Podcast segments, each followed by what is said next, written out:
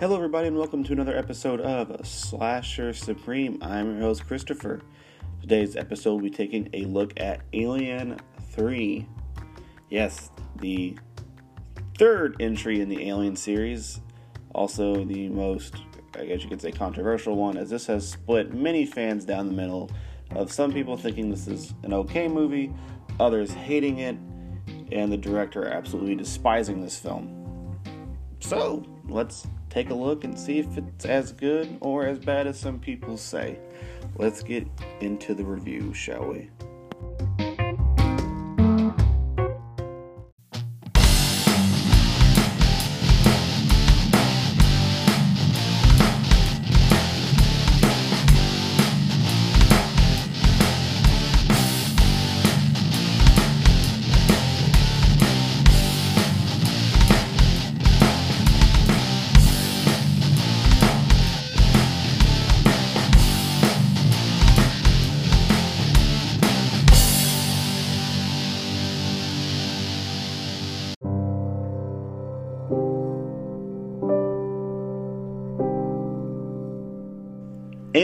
3 from 1992 was directed by David Fincher. After the events of Aliens, Ripley, Newt, Hicks, and Bishop crash land on Fury 161, a maximum security prison planet full of murderers and rapists, Ripley being the only survivor of the landing. Newt, Hicks, and Bishop are killed. Newt drowns in her sleeping pod. Hicks gets a pull through the chest, and Bishop just kind of shuts off, really. They don't say what happens to him throughout the crash. Anyways, of course, somehow a xenomorph ends up on the planet as well. So it's up to Ripley to once again fight the alien. Although this time around there's a time crunch. The corporation that Ripley works for knows about the landing and what caused it, being the alien. As well, Ripley is infected with a queen chestburster.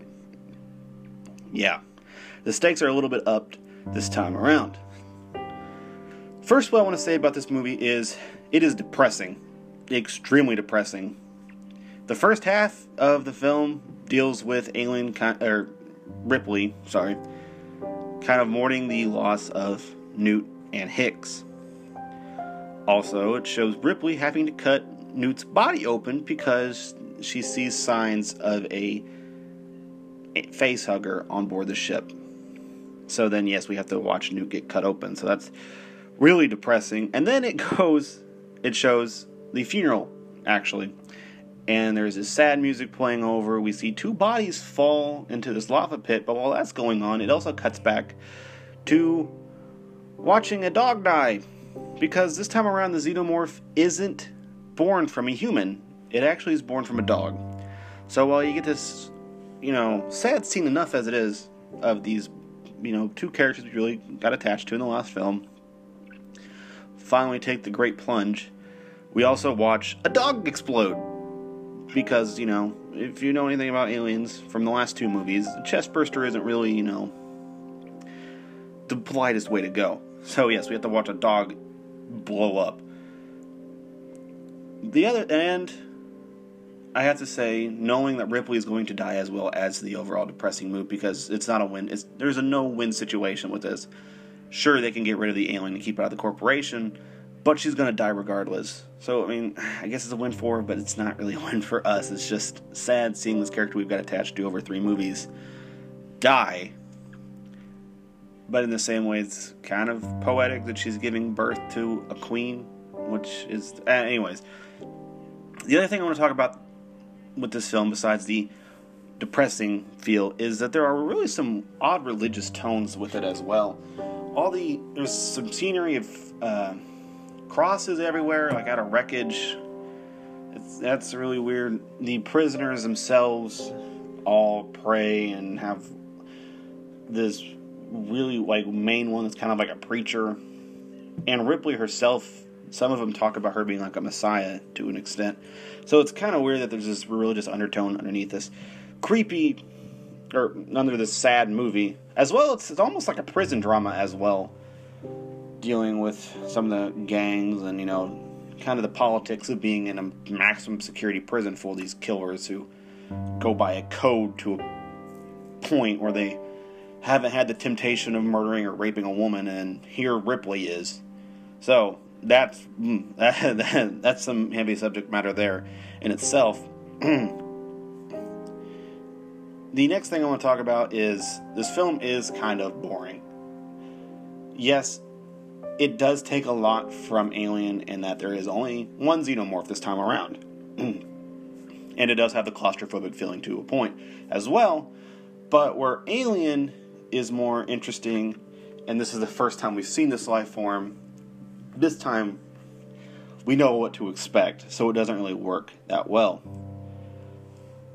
There are, I think, at least two scenes that actually scared me or didn't scare me, but kind of gave me an uneasy feeling. And that is the opening, seeing the face hugger kind of like in a distorted crawling around the spaceship. This gave me a weird feeling. And then later on, they're trying to kill it by dumping hot lead on top of it.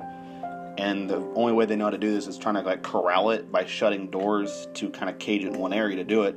And it's really tense though because they're running through it you know, they're screaming, trying to figure out their way, so they're lost and disoriented, which makes you kind of disoriented, and you're looking through the POV of the alien. So it's just like you know that person's to possibly die. So that was like a kind of a neat idea, and it kind of gave you like a weird feeling of, I wonder which one of these people are to die. But then it, I don't know, It kind of overstays its welcome after a few minutes because it goes on for quite a while. The next thing I want to talk about is characters. I don't remember a single character in this film besides Ripley herself. And actually, that's it. I think that's the only character I remember. The entire time you spend on this prison population, every single person is bald. Even Ripley at one point. And I actually got confused at one point because she's going. There's a scene where you see somebody's checking through the wreckage. And then it zooms up, and you're like, is that another random inmate? And it, you forget, yeah, Ripley shaved her head, and it's Ripley right there. It's that is the only way to describe this movie. Is there's Ripley, and then bald guy, the bald guy she likes, the lead bald guy, and then bald guy with a British accent, and then the bald guy who's an asshole. That's it. It's just every character in this film is bald until the very end, and then we get the corporation. But still, it's like too little, too late there. So yes, this film is. you will get confused trying to figure out who's who at one point when everybody is bald. And I'm not joking either. That's one thing I had a problem with this film is I couldn't tell anybody apart. Yeah. The last thing I want to talk about really is the special effects. This time around, they're kind of okay. This is the original theatrical release. This is not the assembly cut, which everybody says is way better. So and the I guess CG and some of the effects in that film are better than the theatrical release. I will say the alien looks awful in at some points. It looks either it's either done with CG or with a puppet in front of a screen, and it really stands out and just looks awful. There are at least two scenes I can count where it looks okay and that is the first time you encounter it when it's full when it's an adult. And then, of course, the most iconic scene of this film is when Ripley's up against a wall and the alien face is like right next to her, and then the little mouth pops out. Those are the only two parts that actually looks good. The rest of it looks it just looks awful. Also, since it's technically a different, you know, was born from a different kind of host, it also looks brown, but I don't know if it's because of the environment. Because the environment itself has like it's like an industrial mill, so it always has like this yellowish tinge to it. So I don't know if it's that or if the xenomorph itself is actually brown from being birthed from a different, you know, creature. Also, instead of standing on two legs, it's all on fours, which you don't really notice. So it, you don't really get that feeling of it being a different kind of creature. You know? So I don't think having making us watch a dog die was worth it for having a different alien type technically when we don't even realize it through the film. It doesn't do anything different. It's just on four legs instead of two, which in the scenes it's there, you only see the front half of it, or it's like a quick cut, you know, from a inmate walking up on this thing to then it chasing the person, so you really don't see the full body of the alien. that's actually, I almost forgot about this. That's another thing about this film that I hate, or not hate, but just completely baffles me. Is there are multiple scenes where they're in like a bright lit area, and the xenomorph is like chomping down on somebody, and the like the inmates will walk up because they're unsure what they see, and they're almost so close that they can like put their hand on this thing before they realize, oh man, it's the alien that we're all, you know, scared of. So there's quite a few of those scenes, and I can't, I don't know if it was from bad directing in the sense, I mean, I know David Fincher's a good director, but I don't know if it's because this had, movie had a lot of studio interference. If something like that happened, and they thought it was supposed to be further away, and it wasn't. But yeah, those there are quite a few of those scenes where they're like right up on this thing before they realize it's different. You know, it's an alien mm. Really, the last thing I want to talk about is the ending. The final shot of Ripley falling into the lava pit with the alien queen popping out of her chest almost saves this film. Actually, I jumped ahead. Seeing that and then hearing the re, uh, recorded message from the first Alien, where you hear Ripley sign off, almost saved this movie. It it that it's a really powerful scene. Today it looks kind of bad when you watch her fall down. You can tell it's a screen, but still, then you see the alien pop out and she grabs and holds it while she's diving in. It, it's really something. It, it doesn't bring a tear to your eye, but it makes you feel kind of. It makes you feel, you know, sadder than you already did with how this film turned out. If you haven't watched Alien Three I would say skip this film. I would only recommend it if you're trying to watch Alien, Aliens, and then aren't really, I guess, satisfied with the conclusion for Aliens, and then go into Alien 3. Other than that, stay away from this film. It's not bad, and it's not great. It's just okay. I don't know if the assembly cut itself is better than this film, which I've heard a lot of people say it is. So I might have to I might do a review on that instead and compare the two films. But the theatrical release of Alien 3 just skip. it's sad to say that, but it is. Anyways, with that being said, that is my review for Alien 3. Please meet me in the outro for the fun facts and all that stuff. I'll meet you guys there.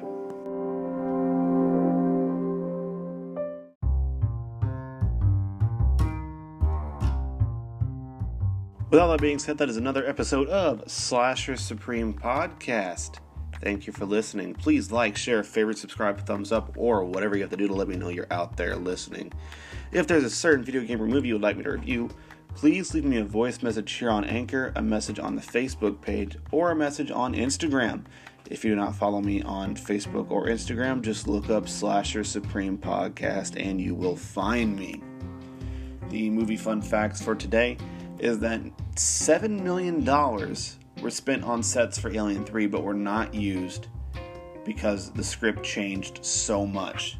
The other fun fact is that David Fincher, the director, absolutely despises this film and has disowned it. He wants nothing to do with this film. He hated working on it, and he just hates it simply because of studio interference. So, those are the fun facts for today. Those kind of those are really sad, just like this movie.